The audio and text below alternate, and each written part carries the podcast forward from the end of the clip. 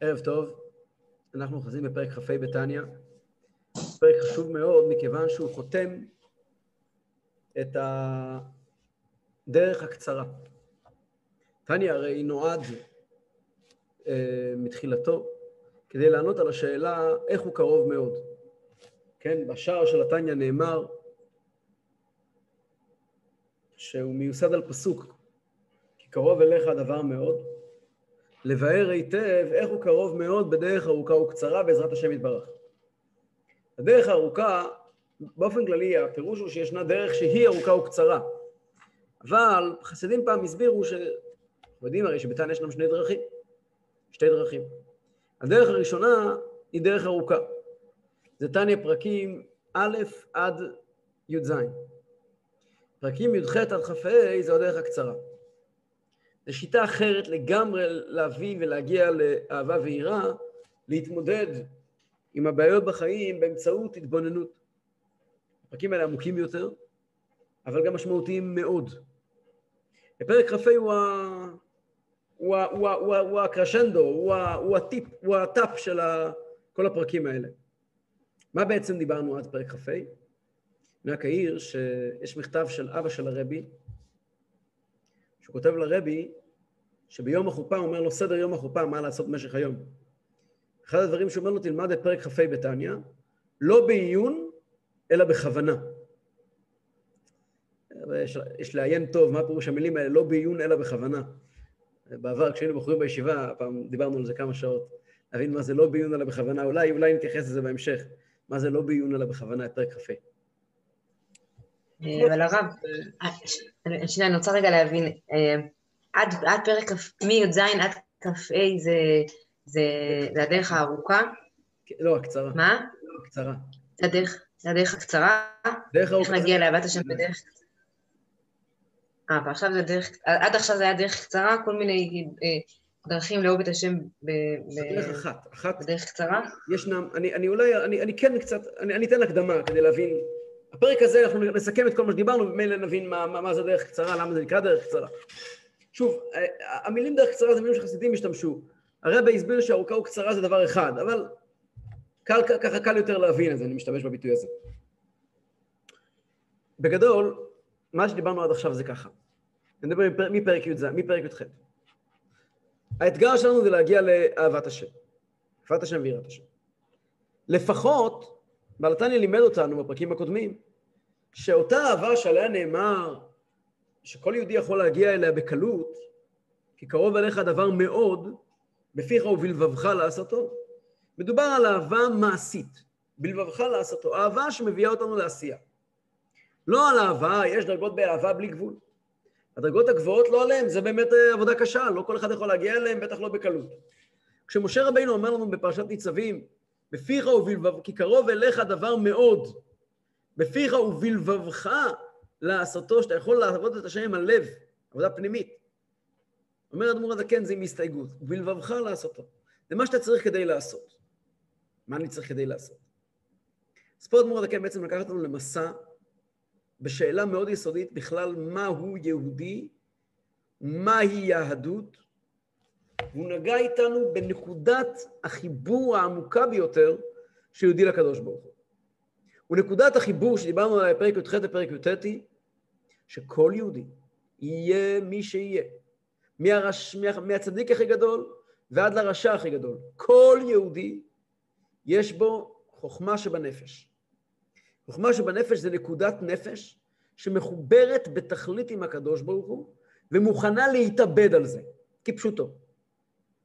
היא מוכנה נגד הטבע להתאבד על זה. הטבע שכל דבר בעולם הוא שהוא שואף להתקיים. כל דבר בעולם, צמח שואף אל האור ואל, ואל המים, בעלי חיים ודאי נלחמים על החירות שלהם, והאדם, עד כמה, השבוע שעבר פה בקורונה, הגיעה לפה אישה חולה סופנית, הביאו אותה לכאן, במתנדבים שלנו הביאו אותה לכאן לבית חב"ד. ואין לה משפחה, והיא גלמודה, ודאגנו לה, שיהיה לה מה לאכול, שיהיה לה הכל. דיברתי אחר כך עם מישהו, אומר לי, תסתכל מה זה יצר החיים. מה יש לאישה הזאת בחיים שלה? אישה מבוגרת מאוד, חולה סופנית, תשאר בבית. למה היא מגיעה בכלל? כאילו, מה, מה, מה היא עוד מחפשת? שוב, זה, זה, אנשים רוצים לשרוד. אנשים מוכנים לעשות הרבה דברים בשביל לשרוד. כל העולם זה אדיר. זאת המציאות. אבל הנפש האלוקית, זה הנפש הבהמית. הנפש האלוקית היא בנויה על שבב הפוך. בפרקים הראשונים בתניא בדרך ארוכה דיברנו על מה דומה בין הנפש האלוקית לנפש הבהמית. פה אנחנו מדברים על מה שונה. הנפש הבהמית שואפת לשרוד, לא רק לשרוד, אגו, סופר אגו, אלטר אגו, מה שתגידו. הנפש האלוקית שואפת לדבוק בקדוש ברוך הוא. כמה לדבוק? הכי הרבה שאפשר. הכי הרבה שאפשר, בכל מחיר. בדרך כלל, הנפש האלוקית כבויה. לפחות החלק הזה, העליון. נקודת החיים. כמו שהנפש הבהמית גם כבויה. נקודת החיים, בן אדם רגיל, לא מגיע, נקודת החיים של יהודי, של בן אדם, לא באה לידי ביטוי ביום-יום. אבל ברגעי סכנה, כשאדם מרגיש שהחיים שלו מאוימים, פתאום מתנהג אחרת לגמרי. הרבי פעם סיפר שהוא היה גר בברלין, היה שם סיפור של שריפה באיזה בית, והיה בן אדם אחד שהיה באמבטיה, הוא הצליח לצאת דרך חור מהקיר. חור, חור. ואחרי זה אמרו לו לשחזר את זה, הוא לא הצליח. כשבן אדם עומד במצבים של, מצבי קיצון, מגלה את עצמו, מגלה כוחות שהוא לא מאמין, בנפש הבהמית, בחיים, בחיים עצמם.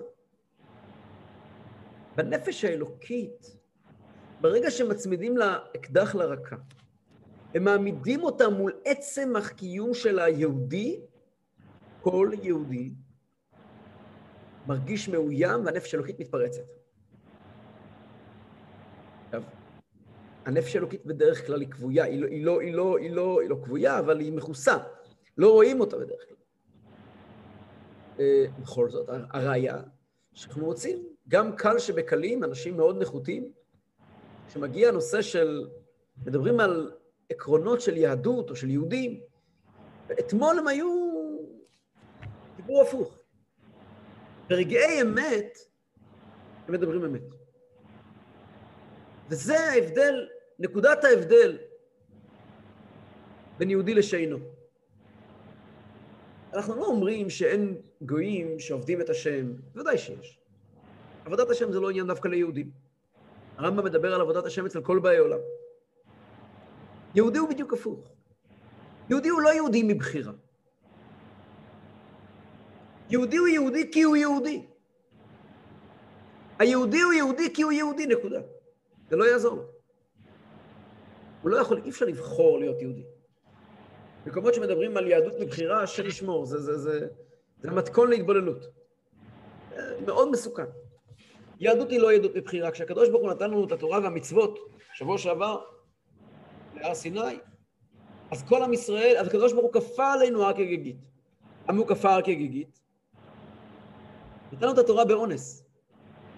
כתוב בספרי חסידות, לא חב"ד, אבל כתוב בספרי חסידות, הסיבה שהוא כפה הר כגיגית, נתן את התורה באונס, יש דין שאומר שאם, דין של אונס, שהוא חייב, לא יוכל לשלחה כל ימיו. הוא צריך להתחתן עם האנוסה, ולא יוכל לשלחה כל ימיו. מרצונו, הוא לא יכול לשחרר אותו. ברוך הוא היה צריך להביא את עם ישראל למצב שיקבלו את התורה מתוך אונס, למרות שהם רצו. הם הרי צעקו נעשה ונשמע. הקדוש ברוך הוא אנס את היהודים לקבל את התורה כדי שהקשר שלנו עם הקדוש ברוך הוא לא קשר בחירתי. לא בחרתי להיות יהודי. אני בוחר כל יום איך לממש את היהדות שלי. אבל להיות יהודי זאת לא בחירה. ובעצם היותי יהודי, אני שווה יחד עם היהודי הכי צדיק והכי גדול, ויחד עם היהודי הכי רשע והכי תחתון. כולם שווים בעצם העובדה שאנחנו יהודים, אי אפשר לעזוב, אי אפשר לברוח מזה. אי אפשר לברוח מזה.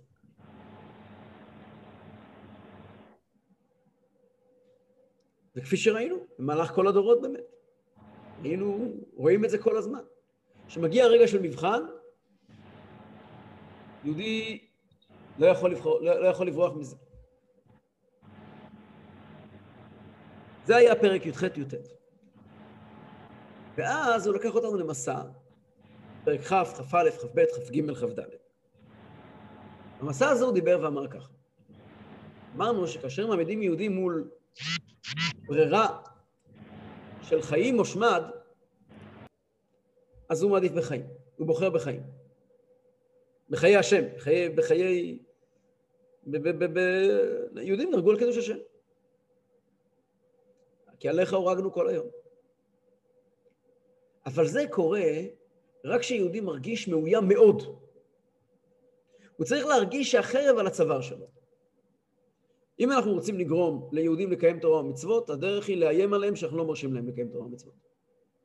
אם מחר יצא חוק במדינה של גיהנום, ויקבע שאסור יותר להניח תפילין, אסור בחוק להניח תפילין, כולם יניחו תפילין.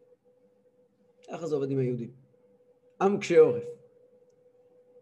אם מחר יצא בחוק, אם מישהו רוצה, כתוב, ש, כתוב בחז"ל ש, שהסכנה הכי גדולה לעם ישראל זה שאומות העולם רוצים להזדווג לישראל, שקטע שלנו, להזדווג לישראל. זה מה פירוש? שאומות העולם מגיעים ואומרים לעם ישראל, אוי ואבוי לכם אם תקיימו תורה ומצוות, שמד. אין מה לפחד, זה שטויות. עברנו, עברנו, הרבה, עברנו הרבה דברים יותר גרועים מזה. הפוך, הפוך. כתוב גדולה הסרת טבעת, כשהמן הרשע אה, הסיר את הטבעת, אה, אחשוורוש הסיר את הטבעת, ואיים על עם ישראל, להשמיד, להרוג ולאבד, שם היה עניין של יהדות, כל היהודים יכלו לבחור לא להיות יהודי. אז כתוב שמה שהוא פעל, גדולה הסרת טבעת, יותר מ-48 נביאים ושבע נביאות שנתאמו לישראל. הוא פעל באותו רגע של הסרת טבעת על עם ישראל, על כלל ישראל, מה שלא עזרו 48 נביאים ושבע נביאות. ברגע אחד, פתאום כולם, וופ, כולם נהיו דוסים. ברגע אחד. אז הסרת טבעת בכל דור ודור, יש מכתבים של הרבי הקודם ליהודי גרמניה בשנות ה-30, אחרי שהיטלר עלה לשלטון. מכתבים מודפסים. יהודים בגרמניה, יהודים שכבר ארבע דורות, היו הרב דוקטור, לא יודע מה, וכבר שכחו כמעט אה, כל מיני פרוידים וקפקאים ומי שאתם רק רוצים, כבר לגמרי שכחו מה זו יהדות. כתבו מכתבים לרבי הקודם שמבקשים שידריך אותם לקבל עול תורה ומצוות. הרבי הקודם כותב להם שהקדוש ברוך הוא מעמיד עליהם מלך קשה כאמן, זה, זה, זה, ככה זה עובד. יהודים יודעים ברגע שמגיע קושי. בואו נסתכל על העם שלנו, כן? אין כמו העם הזה. נסתכל על העם שלנו פה בארץ. שנה שלמה רבו כמו חתולים. הגיע הרגע של, השבוע של אה, מלחמה, פתאום בבת אחת כולם אחים, כולם אהובים, כולם יקרים, כולם ידידים, כל היריבות עפה. מבחן, אנחנו אלופים במבחנים. זה עם ישראל. לכן הבעיה עם גויים, לא שהם נלחמים ביהודים, רק שהם מזדווגים ליהודים, שהם רוצים להתחבר עם היהודי. כשהגוי מנסה להיות חבר של היהודי, זו סכנה גדולה מאוד. אמר לי אדם חכם, האמת היא, הרבי דיבר על זה בשיחות. הרבי דיבר בשיחות שאחת הסיבות לבעיות בארץ זה אחת הבעיות שגורמים לבעיות בארץ, לבעיות ביטחוניות וכולו מול הערבים, הרבי אמר שזה חוסר, שזה שלא תקנו את הגדרה של מיהו יהודי, של עושים ערבוב בין יהודי לגוי. יהודי חכם אמר לי שכשהיה עכשיו, לפני, מיד אחרי הבחירות, שדיברו על שרוצים ללכת עם המשותפת וזה, אז מישהו אמר לי, עזוב, אני לא מדבר פוליטיקה, פוליטיקה לא מעניינת אותי, אני מדבר, הסכנה הרוחנית של זה. אם אנחנו נלך ונשדר לילדים שלנו שהכל בסדר, ובאמת אין שום בעיה ללכת ולנגב חומוס באבו גוש או, או בטול כרם, אז הסכנה היא מאוד גדולה. זה לא בדיחה. זה יהיה נחמד יום, יומיים, אבל אז תתחיל התבוללות. ואנחנו יודעים איך זה נראה במקומות שיש אה, יותר מדי חברות, ובארץ אין כל כך חיסון נגד התבוללות, לצערנו. אני כאן אה, כבר, כבר 70 שנה מוציא מהמילה יהודי כמעט מילת גנאי. אז מה, מה יעשה הנער ולא יחטא? ילכו חבר'ה ויאכלו פיצה בטול כרם, לא פיצה, חומוס בטול כרם, מה יהיה? כך הוא אמר לי, מיד שזה היה, התחלנו לדבר על זה, עזוב, זה לא קשור לפוליטיקה, אולי פוליטיקה צריך, לא צריך, לא נושא עכשיו. הנושא הוא אחר, הנושא הוא חינוכי. הרי, הרי הנוער, אנשים לא יודעים למה אני פה. לא מבינים למה אנחנו פה. זה עוד בעיה, שאחת מהסיבות הגדולות שלכן יש מלחמות בכלל, פשוט בגשמיות. אז, אז הלכו לאכול, לנגב חומוס בטול כרם, מה יהיה? ואז שהגיע הפרעות האלה, אז שלחתי לו קטע משיחה של הרבי, שהרבי אומר ש... שלפעמים הקדוש ברוך הוא מסובב, שיהיה עניין של הפך, אה, של הפך הביטחון, כדי לחדד לעם ישראל שהוא עם לבדד ישכון. אני חושב שהחומוס בטול כרם מתרחק בחמש שנים. אני לא יודע אם בעוד חמש שנים הוא לא יחזור, אבל בחמש שנים הוא יתרחק, ברוך השם. בזכות הפרעות בלוד ובעכו, חומוס בטול כרם עוד חמש שנים. כי, כי באמת, אז, אז הבן אדם מסוגל לעשות הכל. הכל בן אדם מסוגל לעשות. כשהוא מזדווג לגוי, כשהוא חבר של הגוי. כשהגוי מאיים עליו, פה, פה, פה, פה, פה אתה לא תאיים עליי. פה היהודי קופץ, פתאום הנפש אלוקית פתאום מתעוררת. ויקץ כישן השם, כגיבור מתרונן מיין. אומר אדמו"ר דקל בפרק י"ט, מה זה ויקץ כישן השם? השם זה הולך על חלק השם שבנשמה. החלק הזה הוא ישן. הרבי דיבר לא פעם, בשיחות כתוב, שכתוב במדרש, המן הרשע אמר לראש, לשון הרע, אמר לו, ישנו עם אחד. אומר המדרש, שישנו מן המצוות. ישנו מן המצוות. עם ישראל ישן מן המצוות. מה זה ישן? הרבי פעם דיבר, ממש, כמה פעמים דיבר בפורים, שהשינה מן המצוות, לא חס ושלום עזבו את המצוות. ישנו מן המצוות. ישנו מן המצוות פירושו הפכו להיות כאלה מסורתיים כאלה של... לא, בלי חיבור פנימי. אני ישנה וליבי ער, אבל וליבי ער. רבי פעם דיבר בפורים תש"כ, בבכיות נוראיות בתוך מאמר, על הפסוק, אני ישנה וליבי ער, כל דודי דופק. פתחי לי, אחותי, רעייתי, יונתי, תמתי, שראשי נמלא טל, קבוצותיי רסיסי לילה. וכשעונה לו, פשט, פשטתי את כותונתי יחכה אל בשנה, רחצתי את רגלייך אחת ענפיהם, ואז דודי שלח ידו מן החור. הרבי בכה מאוד. הרבי אז אמר ש, שהפירוש של הפסוקים הם, אני ישנה וליבי ער, זה מצב שיהודים נמצאים בסוף הגלות, כמו תקופה של פורים, תקופה של סוף הגלות, של קושי, של חיים כבר באיזשהו מקום, אותו רשע, חיים סבבה, חיים כיף. יש לנו מדינה משלנו, צבא משלנו, משטרה משלנו, גנבים משלנו, ראשי ממשלה גנבים משלנו, נשיאים גנבים משלנו, הכל יש לנו ברוך השם מה שאנחנו צריכים. ממש, עם ככל העמים, כמו שאמר אותו חכם, לא עוד עם לבדד ישכון, השם ישמור. וזה נקרא אני ישנה. אבל ליבי ער. וליבי ער, כתוב במחילתא, בפסיקתא, וליבי ער לקדוש ברוך הוא, וליבי ער למצוותיו. ברגעים של, אני, אני, הלב ער, אני ישנה, אבל הלב ער. מה הקדוש ברוך הוא עושה? כל דודי דופק, הקדוש ברוך הוא דופק לנו על הלב. הוא אומר, פתחי לי, הקדוש ברוך הוא מתחנן, תפתחו לי את הלב. מתחנן לכל יהודי, תפתחו לי את הלב. שראשי נמלטה על קבוצותי רסיסי לילה, מסביר שם באריכות מה הכוונה בזה, שהשראת השכינה פה בעולם, זה באופן לא נכון, באופן לא טוב, הקדוש ברוך הוא לא טוב לו עם זה, עמו אנוכי בצרה. ואז אומרים יהודים לקדוש ברוך הוא, ואז, סליחה, ואז אומר, אומרת מידת הדין לקדוש ברוך הוא. יהודי אומר לקדוש ברוך הוא, סליחה, יהודי אומר לקדוש ברוך הוא, פשטתי את כותונתי אל בשנה. הרבי פרץ בבכי תמרורים. בכי תמרורים. כותונתי זה תורה ומצוות. כותונתי זה הבגדים שלי, הלבושים שלי, לבושי הנשמה זה התורה והמצוות. הרבי אומר, אומרים יהודי לקדוש ברוך הוא, ריבנו של אלוהים, כבר אלפיים שאנחנו בגלות, אנחנו כבר כל כך הרבה שנים לא מקיימים מצוות. אני לא יודע להחזיק סידור. אני מגיע לבית הכנסת, אני מרגיש זר. פשטתי את כותונתי. אנחנו נמצאים במאה ה-21. אני, ליבי ער, ליבי ער לקדוש ברוך הוא, ליבי ער למצוותיו. אבל ריבונו של עולם, אני לא נעים לי, אני בן אדם מבוגר, אני, לא, אני פרופסור באוניברסיטה, אני רופא בהדסה. לא נעים לי לעמוד בבית הכנסת עם סידור שאני לא יודע איך מחזיקים אותו, ולהסתכל על ילדים קטנים ולשאול אותם איך, מה, מאיפה צריכים לקום ומאיפה צריכים לשבת. אני לא יודע, מה, איך אני, בן אדם בגילי, יקנה לולב, יקנה את... מה, מה, מה, פשטתי את כותונתי, איך אכל בשנה. כך אומרים יהודים לקדיש ברוך רבי בכה בכי תמרורים. אז הרבי אמר, ומידת הדין אומרת לקדוש ברוך הוא, רחצתי את רגלייך אחת ענפיהם.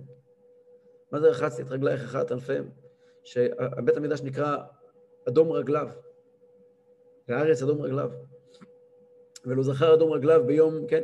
אדום רגליו זה בית המקדש. הקדוש ברוך הוא בזמן בית המקדש, היה שרת השכינה למטה, אז רגליו של הקדוש ברוך הוא היו פה. אבל זהו, הגלות, כבר כל כך הרבה שנים הקדוש ברוך הוא כביכול לא מעורב, כביכול. רחצתי את רגליי. כתוב בזוהר, קודשא בריך הוא בגלות עשה לי כלעילה ולעילה, הקדוש ברוך הוא מסתלק בגלות למעלה ולמעלה. חכת ענפיהם, עוד פעם לרדת לתוך כל הסיפורים של האנשים הקטנים האלה עם כל התסבוכים שלהם. ואז הקדוש ברוך הוא דודי שלח ידו מן החור, ומאי המו עליו. הקדוש ברוך הוא אומר, אף על פי כן, ולמרות הכל, הקדוש ברוך הוא מתגלה אלינו. הקדוש ברוך הוא קורא לנו, הקדוש ברוך הוא אומר לנו, שובו, שובו. הקדוש ברוך הוא קורא לכל אחד מאיתנו, ואנחנו שומעים את הקריאה. ומאי המו עליו, אנחנו רצים אחרי הקדוש ברוך הוא, כמו שרואים מול העיניים. אני גר בחולון, גם מוישה גר בחולון, גם אריק גר בחולון, גם חלפון היה גר בחולון. ועוד פה כמה שאני לא יודע מי הם לפי השמות המקוצרים.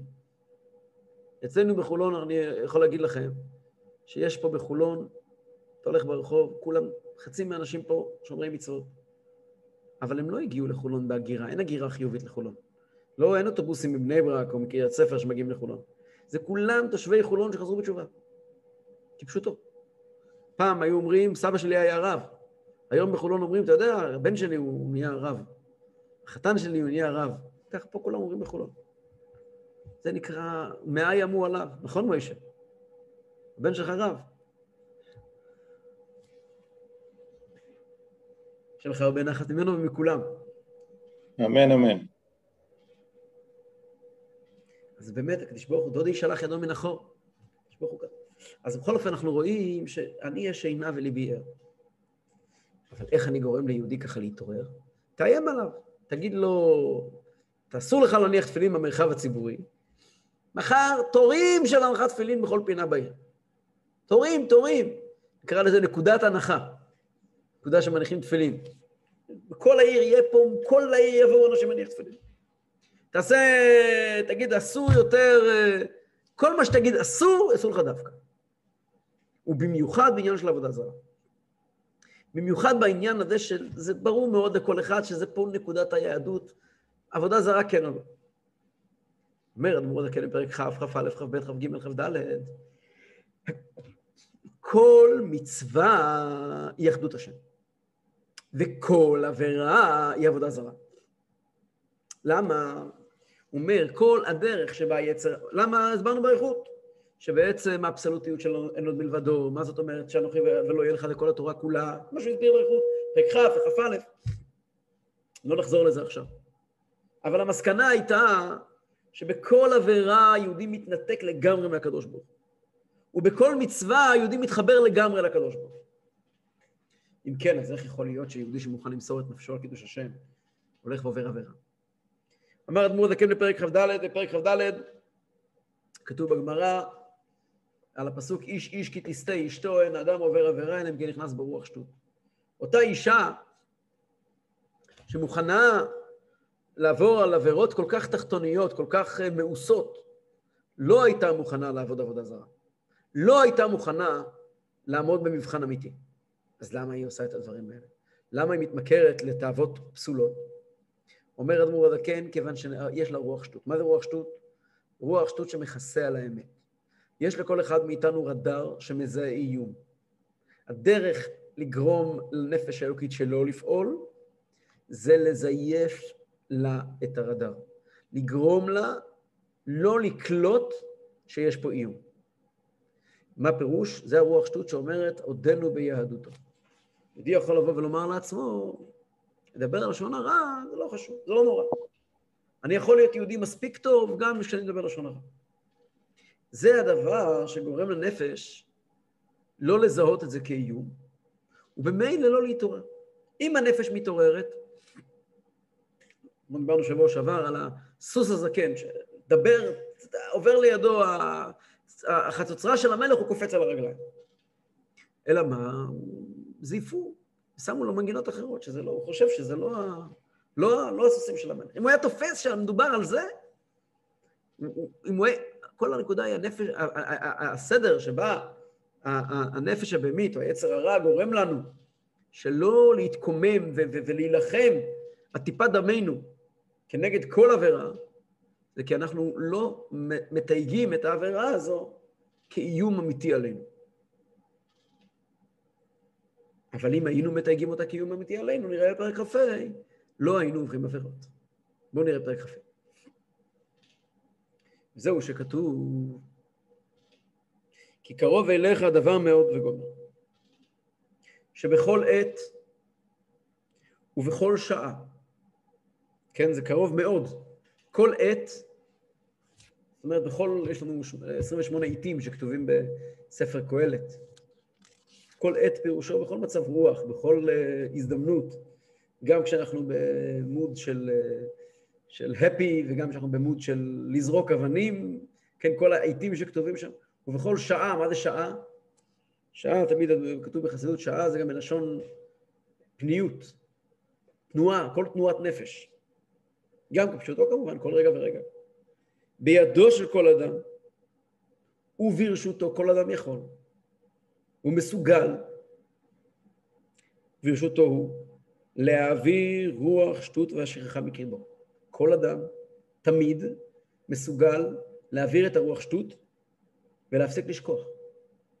ולזכור ולעורר אהבתו להשם אחד המסותרת בוודאי בלבבו, בלי שום ספק. תמיד, בכל מצב יש פסוק, אם זכרתיך על יצואי, באשמורות אהגה בך. כתוב על זה בחסידות, שכשיהודי שוכב במיטה שלו, אז הוא, יש דברים שהוא לא יעשה עכשיו. הוא כבר לא יקום, פשטתי את קוטנתי, אכל ושנה, רחצתי את רגלייך אחת אלפן.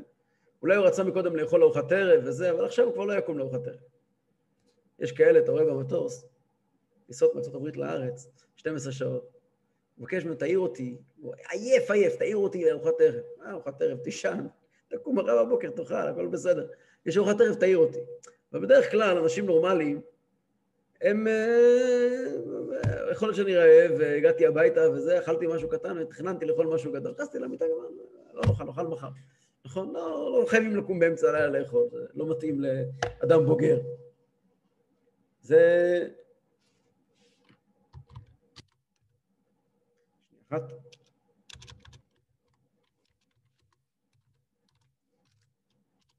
זה לא מתאים כל כך לאדם בוגר ככה, כזו התנהגות. ובכלל, יש דברים שהייתי עושה אותם בשמחה, הייתי, ספרים שהייתי קורא, יש דברים שהייתי יושב... אבל ברגע שהלכתי לישון, עזבתי את זה. יש דברים אבל, הנה עכשיו היה לנו את האזעקות. יש לי בן, שיהיה בריא, שמאוד קשה להעיר אותו, מאוד מאוד קשה להעיר אותו. באמצע הלילה, אם צריכים, מאוד מאוד קשה להעיר אותו. באזעקות, הוא קפץ ראשון מהמיטה, הוא ישן מאוד עמוק. ישן מאוד מאוד עמוק. אבל באזעקות הוא קפץ ראשון מהמיטה, רק שמע את המילה אזעקה, פאק, כמו קפיץ, עף מהמיטה לחדר מדרגות. כולם, כמה זמן לוקח מהרגע שומעים את האזעקה עד שכולם בחדר מדרגות? שניות. שניות ממש. איך זה יכול להיות? איך תגרור אותם במיטה בבוקר? אה, אין עם מי לדבר, תעשה אזעקה, כולם קופצים מהמיטה. מה קרה? כל עת וכל רגע אדם יכול. כשאדם מרגיש שזה רציני, הוא יכול. זה נקרא בפסוק, אם זכרתיך על יצואי באשמורות אהגה בך, שהקשר של יהודים הקדוש ברוך הוא צריך להיות, אם זכרתיך על יצואי. שכחה, האדמו"ר דקל אומר להעביר את הרוח השכחה. כתוב במאמרים של, של פורים באמת, של uh, פרשת זכור, שזכור זה הפוך מלשכוח. לא תשכח. שכחה פירושו שישנו מידע חשוב, וישנו מידע שהוא חשוב כעת פחות. הוא עובר לחדרים עמוקים יותר במוח. יש כל מיני דברים שאני יודע, למדתי, מכיר, ולאט לאט הם עוברים אחורה עד שאני שוכח מהם, או שהם נמצאים באיזשהו background, ככה מאוד ברקע. ויש דברים שאני לא אשכח אותם לשנייה אחת. זה נקרא אם זכרתיך על יצואי. יש, אה, היה לי ראש ישיבה, הוא נפטר עכשיו, הרב וייזמן.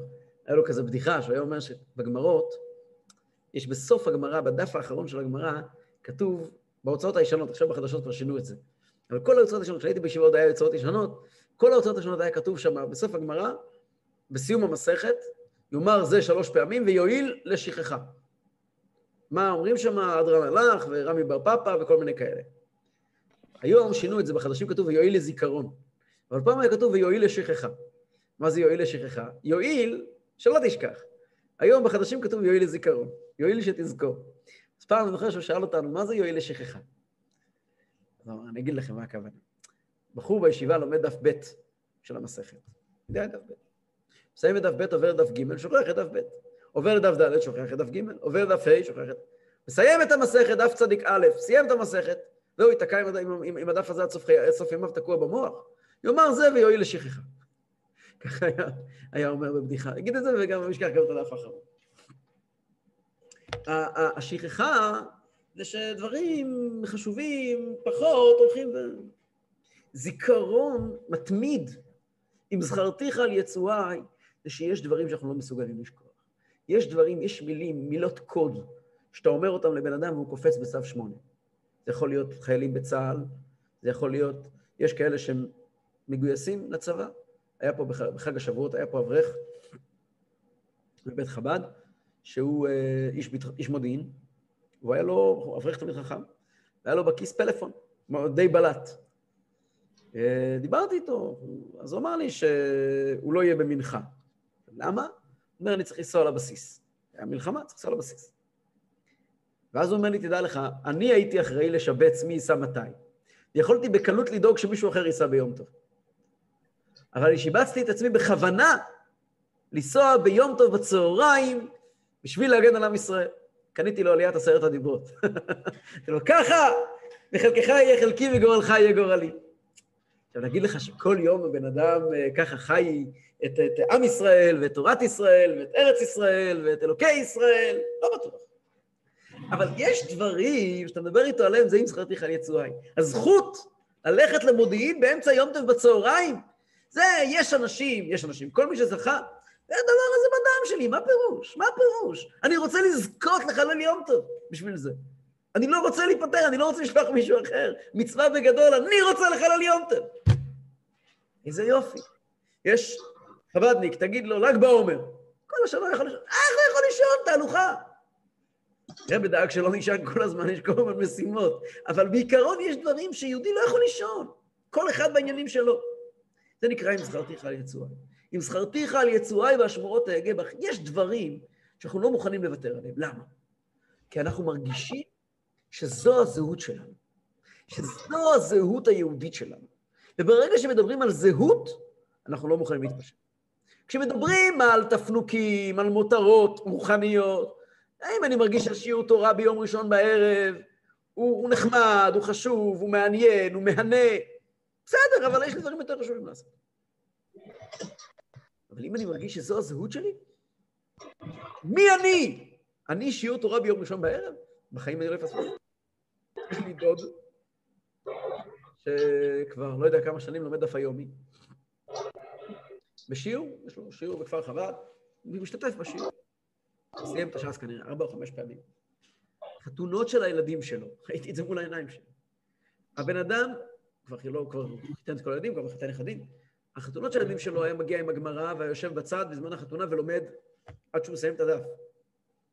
אבל החתונות של הנכדים שלו, הוא מגיע לחופה, הוא חוזר לשיעור וחוזר חזרה לחתונה. ראיתי את זה במו עיניי, ולא פעם אחת. בלי רעש. זה הזהות שלו. מי אני? אני יהודי שם, יש לי כביס בגמרא, מה פירוש? היה סיפור פעם, הזכרתי בדיוק באותו שיעור. את השיעור הזה היה מוסר שהוא לומד, שיעור בשיכונים בכפר חב"ד. לפני שנים היה מוסר את זה יהודי בשם מאיר פריימן, עולם השלום. הוא היה יהודי מאוד מאוד מאוד מאוד uh, חשוב, תלמיד חכם גדול. הוא היה יושב ראש רשת עולי יוסף יצחק, רשת של בתי ספר של חב"ד. הוא היה מוסר את השיעור.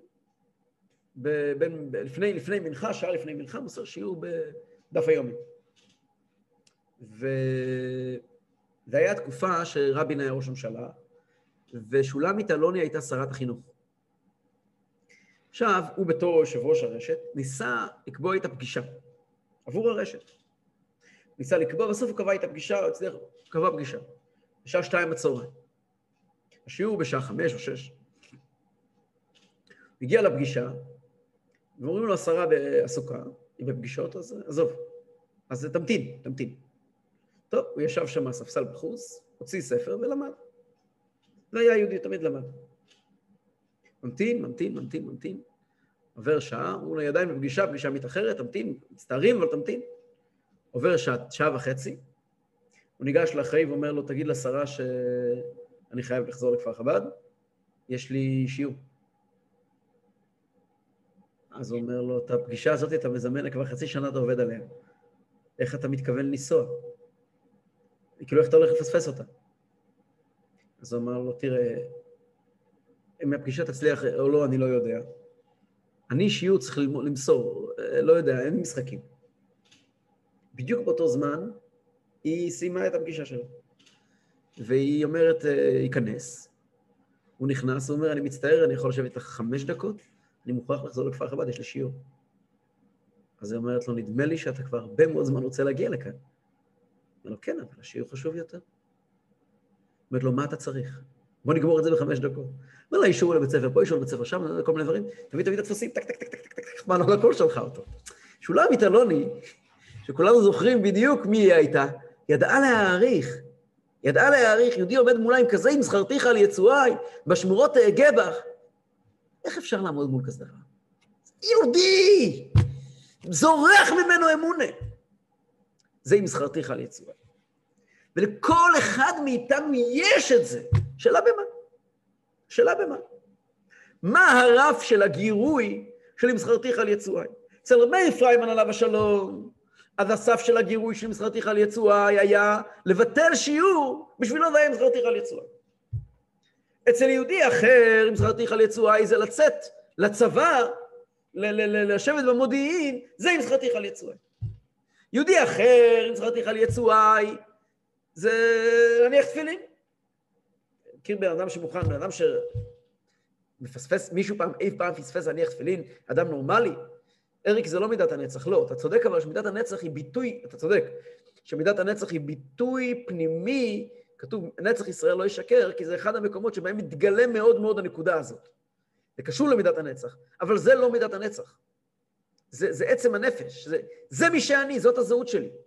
מגיע עד מידת הנצח, אתה צודק, אריק, שמידת הנצח זה המקום שבו הדברים האלה באים לידי ביטוי. נכון. כמו שלמדנו בהמשך בקיץ הקודם. אבל, אבל כל אחד יש לו את הנקודות האלה.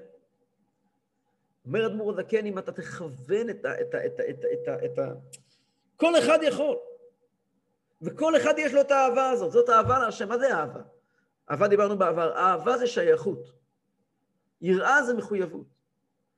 את השייכות הזאת לקדוש ברוך הוא יש לכל אחד מאיתנו.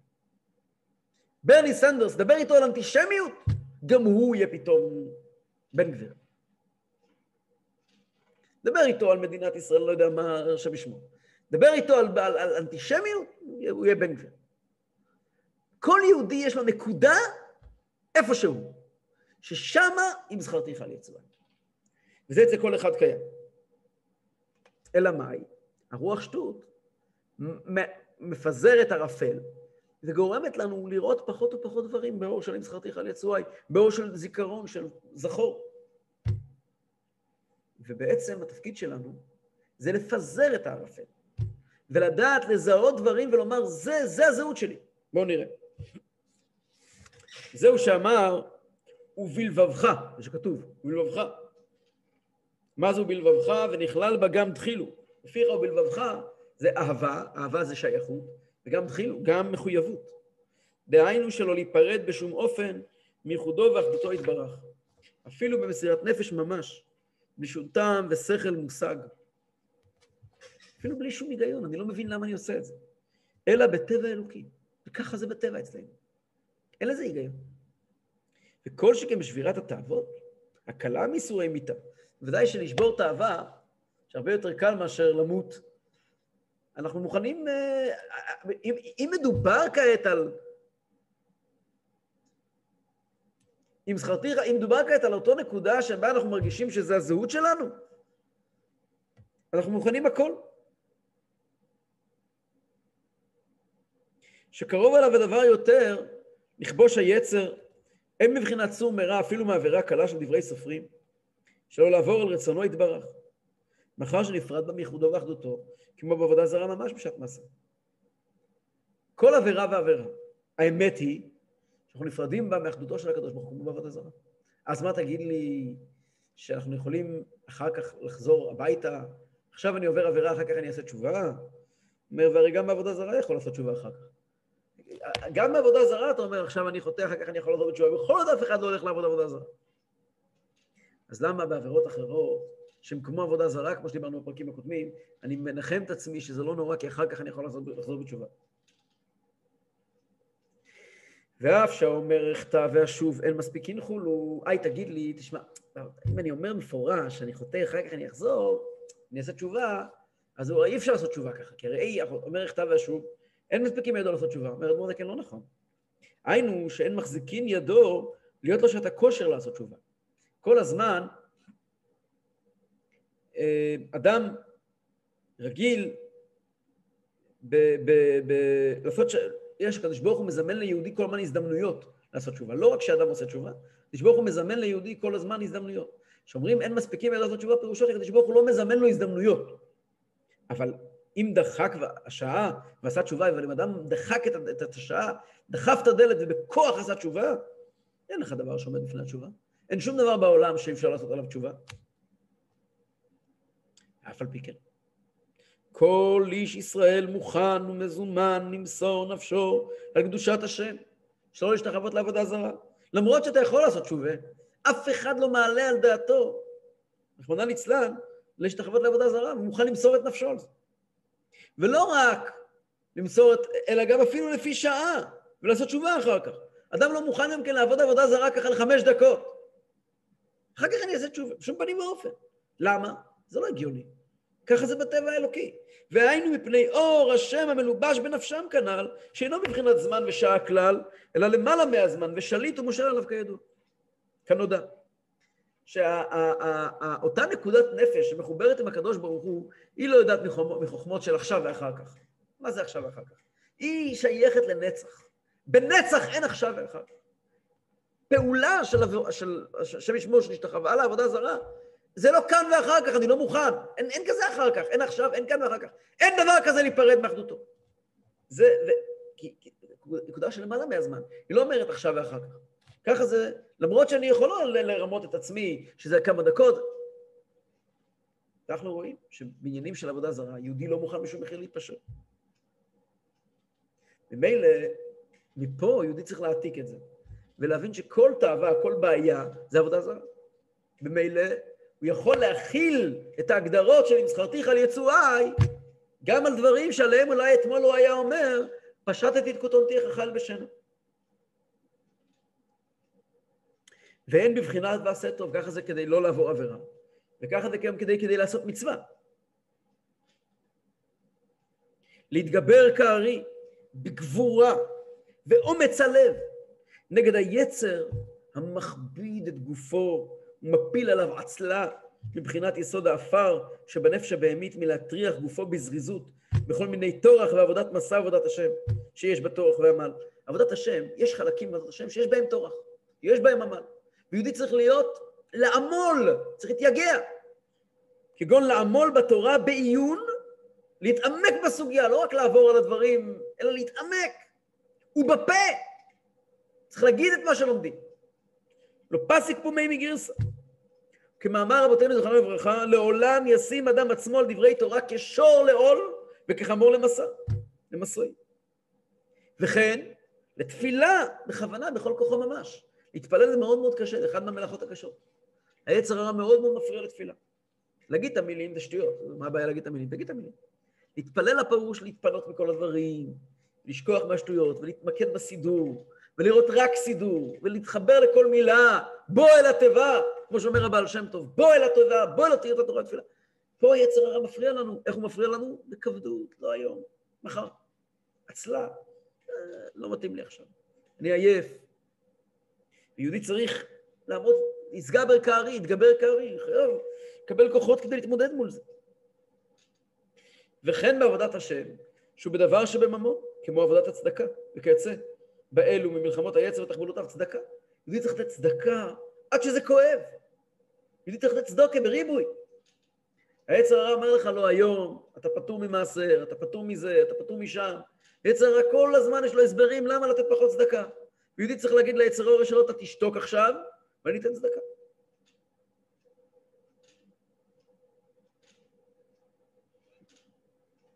וכיוצא באלו ממלחמות היצר ותחבולותיו, לקרר נפש האדם.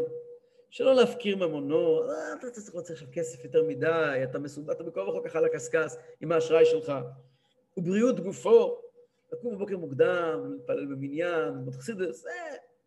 שלעמוד נגדו לכובשו קרוב מאוד אל האדם, כשישים אל ליבו, שנצח היצר בכל זה ויותר מזה, ולעשות היפכו, קל מאוד מייסורי מיתה, השם ישמרנו. וייסורי, מיתה, השם ישמרנו, היה מקבל באהבה וברצון, שלא להיפרד מייחודו ואחדותו יתברך, אפילו לפי שעה. יש לך עבודה זרה אחת לשלום יהודי, צריך להגיד לעצמו, רגע, רגע, רגע, הרי הייתי מוכן למות כדי לא לעבוד עבודה זרה. אני מוכן בשביל הקדוש ברוך הוא הכל. הכל? לא, לא צריך לך הכל. תקום, תלמד חסידס. תקום, תיתן צדקה. תתפלל. לא צריך אל תמות לי. לא צריכים למות על קידוש השם, צריכים לחיות על קידוש השם. כל שכן שיש לו לקבל באהבה וברצון, כדי לדעת, אם אני מוכן למסור את נפשי כדי לא להיפרד ממנו, בטח ובטח שאני חייב למסור את נפשי, לדבוק בו. מה יכול להיות דבר יותר טוב מאשר לדבוק בקדוש ברוך הוא? דהיינו, כשיעשה מצווה, כשיעשה רצונו יתברך, בעבודה הזו יתגלה בפנימית רצון העליון מבחינת פנים וגילוי רב. כמו שדיברנו בפרקים הקודמים, שכל מצווה מצווה מגלה את האמת האלוקית, שהיא למעלה מכל העולם.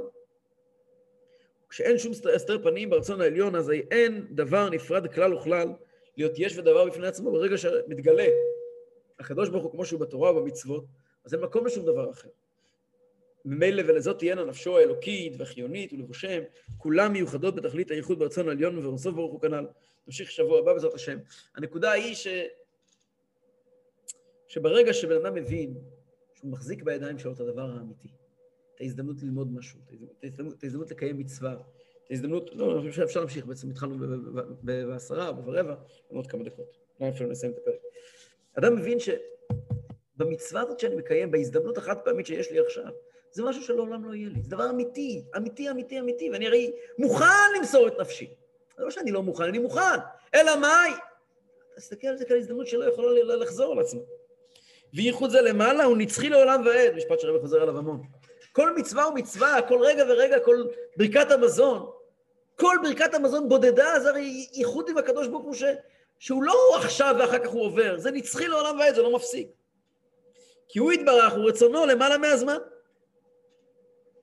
הקדוש ברוך הוא למעלה מהזמן, אז אני מדבק בקדוש ברוך הוא, זה דבקות אמיתית, לעולם ועד. וכן גילוי רצונו שבדיבורו שהיא התורה, הוא נצחי. גם כשאני לומד תורה, נדבק עם הקדוש ברוך הוא שבתוך האותיות של התורה זה נצחי. וכמו שכתוב, דבר אלוקינו יקום לעולם. דבר אלוקינו זה התורה. יש פסוק אחר, אומרים בתפילה, ודבריו חיים וקיימים חולו. דבריו חיים וקיימים זה התורה שדבקים בזה לעולם ועד, זה חי וקיים, זה דבר אמיתי. כתוב בפיוט יגדל אלוקים חי, ולא יחליף ולא ימיר דתו לעולמים חולו. זה פירוש שפשוט הוא שקדוש ברוך הוא לא יחליף לדת אחרת, כן? שהתורה לא משתנה. אבל אדמו"ר הזה כן מסביר את הפיוט. הדת, התורה, היא לא מתחלפת. זאת אומרת, יש פה, זה דבר אמיתי, ברגע שאני נוגע. ילד אמר פסוק תה רוצים ותורה ציווה פעם אחת! ייחוד נצחי לעולם ועד, אין שום דבר שיכול להידמות לזה. אלא, אני חי בתוך הזמן, אלא שלמטה הוא תחת הזמן. באמת למעלה, כל מצווה, כל פסוק, כל רגע, כל צדקה, זה אמיתי, זה נצחי, זה דבר שאי אפשר. אני עובר בתוך זמן, המצוות לא, אלא שלמטה הוא תחת הזמן. ובאותה שעה לבדה שעוסק בה בתורה או במצווה. כי אחר כך, אם עוסק בדבר אחר, נפרד מהייחוד העליון למטה. כאשר אני מקיים מצווה, אז כתוב שצריכים לעמוד בפני מישהו לקיים מצווה. וכתוב, בסדר, כשאני מקיים מצווה זה פה למטה. למטה הזמן עובר ואני כעת, אתמול קיימתי מצווה, עכשיו אני אעשה משהו אחר. אבל למעלה, כל מצווה זה, זה כל הזמן. ראינו כשעוסק בדברים בטלים לגמרי, שאין בהם צורך כלל עבודת השם, אז הוא כאילו נפרד מהייחוד. ואף על פי כן, כשחוזר ושב לעבודת השם אחר כך לתורה ותפילה, מבקש מחילה מהשם על שהיה אפשר לו לעסוק אז בתורה ולא עסק. ידידי תופס שישבתי ובזבזתי שעה על הפייסבוק, במקום ללמוד, מבקש מהקדיש ברוך הוא, סלח לנו אבינו כי חטאנו, אדמו"ר זקן אומר שאומרים את זה שלוש פעמים ביום, הנה עוד רגע נראה את זה. אז הקדיש ברוך הוא סולח לו. הוא חוזר להידבק בקדיש ברוך הוא, זה אמיתי. השם יסלח לו. כי מאמר הזה לעבר מצוות עשה ושב לו, זה מה שמוכנים לו. זאת אומרת שכאשר אתה לומד, אתה מתקשר עם הקדוש ברוך הוא קשר אמיתי, למעלה, וגם למטה, זה שהתנתקת אחר כך זה זמני, אתה מיד יכול לחזור. ואה התנתקתי, תבקש סליחה, הקדוש ברוך הוא יקבל אותך חזרה. ולזה תקנו ברכת סלח לנו שלוש פעמים בכל יום. על עוון ביטול תורה של אדם ניצול ממנו בכל יום. כתוב בחז"ל שיש לנו שלושה עבירות שאדם לא ניצול מהם בכל יום. אחד מהם זה ביטול תורה. למה? כי יהודי עומד בכביש, במקום לשמוע החלטה של שיעור טניה, הוא מקשיב לפרשנים בגלי צה"ל. זה ביטול תורה. אז כל פעם, תמיד יש לנו עוד הזדמנות ללמוד, ועוד הזדמנות ללמוד. לרגע אסור לנו להפסיק, להגיד את ביום ובלילה. בכל זאת, יהודי מתחרט, יהודי מתחרט, הוא מגיע מנחה ואומר, סלח לנו. כמו תמיד שהיה מכפר על מצוות עשה. אז ככה גם כן כל יום, בתפילה, מכפרים על אותם, מבקשים מחילה על אותם דברים, על ביטול מצוות עשה, על זה שיכולתי ללמוד, זה שיכולתי לעשות. איי, תגיד לי, לכור זה הכתב ואשוב. אם אני כל הזמן זוכר שאחר כך אני יכול לחזור. ואין זה הכתב ואשוב. אלא אם כן שבשעת החטא ממש הוא סומך על התשובה ולקח אותה, כמו שכתוב במקום אחר. המושג שלו אומר, כתב ואשוב מספיקים ידו לעשות תשובה, וכאשר בן אדם אומר, אני חוטא, החשבון שלי הוא כדאי לי לחטוא, כי אחר כך אני אחזור. בעצם מה קורה? אני משעבד את החזרה בתשובה לחטא. אני חוטא בגלל החזרה בתשובה. אז, אז, אז איך יכול להיות שברוך יכול לזמן לי לחזור בתשובה? הרי זה מה שגרם לי לחטוא. אבל אם אני לא עושה כאלה חישובים, אני סתם חוטא, סתם מבזבז את הזמן, אני ודאי אני יכול לחזור בתשובה. זאת אומרת שמה? שהקשר שלי עם הקדוש ברוך הוא בכל מצווה הוא אמיתי ונצחי, והוא הדבר הכי נכון שיש בחיים שלי. איי, אני לא תמיד שמה? שטויות, תעשה תשובה, תחזור לשם. המקום האמיתי שלך, הזהות שלך זה דבקות בקדוש ברוך הוא. אז למה אתה מבזבז את הזמן? בסיכום של כל הפרקים האלה מופיעים בשורות האחרונות. ובזה יובן למה ציווה משה רבנו עליו השלום במשנה תורה, לדור שנכנסו לארץ, כן, כשנכנסים לארץ, במדבר לא היה צריך את זה כל כך, כשנכנסים לארץ, להתמודד עם, ה, עם החיים, לקרוא את קריאת שמע פעמיים בכל יום, לקבל עליו מלכות שמיים במסירות נפש. משה רבנו ציווה אותנו פעמיים ביום לומר קריאת שמע, בסוף השנת ה-40, לפני שנכנסים לארץ. שלפני כן לא כל כך היה צריך את זה, אבל כשנכנסים לארץ, כל יום פעמיים צריכים לזכור שעל שם אחד. שואל מרדכי, למה היה צריך את זה? כבר לא הבטיח להם, פחדכם ומוראכם ייתן השם בגונו. למה צריכים לזכור כל הזמן ששם אחד? כדי שאתם יכולים לשלוט בכל הגויים, מה הסיפור? אלא, לא הכוונה פה עניין של עבודה זרה, אלא משום שקיום התורה ומצוותיה תלוי בזה שיזכור תמיד עניין מסירת נפשו להשם על ייחודו, שקבוע בליבו תמיד ממש, יומם ולילה לא ימיש מזיכרונו. כי בזה יוכל לעמוד נגד יצרו ולנצחו תמיד בכל עת ובכל כנ"ל. לא הכוונה היא, שמע ישראל השם אלוקינו השם אחד, עניין של מסירות נפש, שכעת יבואו לארץ ישראל והגויים יתפסו אותך ויגידו לך תעבוד עבודה זרה. מעולם לא היה דבר כזה, היה בדורות הרבה יותר מאוחרים, אבל בכל הספרים הראשונים של התנ"ך, כיבוש הארץ, מעולם לא היה גוי שאמר יהודי תעבוד עבודה זרה. לא נמצא לא בספר יהושע, לא בשופטים ולא במלכים ולא בשמואל. מה כן היה? היה דברים אחרים, יהודים התמודדו עם תאוות. יהודים הלכו לעבוד עבודה זרה מרצונם, בגלל תאוות, בגלל שהם נמשכו לעולם הזה. מה העצה? העצה היא לזכור כל הזמן. שמע ישראל השם אלוקינו השם אחד. לזכור כל הזמן את העניין של מסירות נפש על ייחודו יתברך. והזיכרון המתמיד הזה, תמיד יומם, תמיד ממש יומם ולילה לא ימיש מזיכרונו, כן? קבוע, לשון לשון מורדה, כן, לשון ככה מאוד מאוד חזקה. קבוע בליבו תמיד, יום ממש, יומם ולילה לא ימיש בזיכרונו. זה העצה לא על עבודה זרה, זה העצה על תפילין, על מניין תפילה במניין, על שיעור תורה, על כל דבר ודבר, על לא לצעוק על הילדים, על כל דבר ודבר זה עצה. כי ברגע שיהודי זוכר שהזהות שלי זה עבד השם, והוא מרגיש שכל מצווה ומצווה מחוברת לזה, כמו שלמדנו בפרקים הקודמים, אז הוא מוכן להתמסר בכל הכוחות שלו עבור העניין הזה. וזו הדרך הקצרה של טניה. באמת, הרבה, אני חושב שמאוד מאוד חינך אותנו בדרך הזאת. הדרך שהרבה חינך אותנו, שהרבה ראה, הרבה מאוד רצה שחסידים יהיו, חסידים, כולם, כל עם ישראל, יהיה עסוק מאוד בעשייה, בהבנה שזה כל, זה, זה, אי אפשר לפספס את זה. רבי חינך שיהודי אחד לא יקבל מצה, אוי ואבוי. יהודי אחד לא יניח, יהודי יכול להניח תפילין, הוא לא יניח תפילין. זאת אומרת, הרבי טבע מחסידים כל הזמן. לפני שאנחנו מדברים על אהבה ויראה פנימיים, על רגשות עמוקים, תזכור כל הזמן שכל פעולה שלך היא חשובה מאוד מאוד מאוד, ואל תהיה מוכן לוותר עליה. וזה בעצם מהווה עבודה שחסידות מלמד אותנו בדרך הקצרה של טניה, שברוך השם זכינו להשלים היום את הלימוד שלה, וכדי שברוך הוא יעזור שגם נזכה לעשות אותה ולאורך ימים ושנים טובות. זה... שאלה? מה? אפשר לשאול שאלה? כן, בבקשה. אה, אמרת שלבחור ביהדות זה דבר שיכול להיות מסוכן. אז מה המעמד של הגרים, במיוחד הגרים? שמגיעים? מה המעמד ומה הערך של הגרים? הם הרי בחרו ביהדות. כל הרעיון, אה, כל הרעיון של גרות, זה שברגע שהוא מתגייר, הוא כבר לא יכול לבחור יותר. הוא בוחר פעם אחת ואחר כך... משהו. פעם אחת וזהו. אי אפשר, זה, מי, אין דרך חזרה. תודה רבה.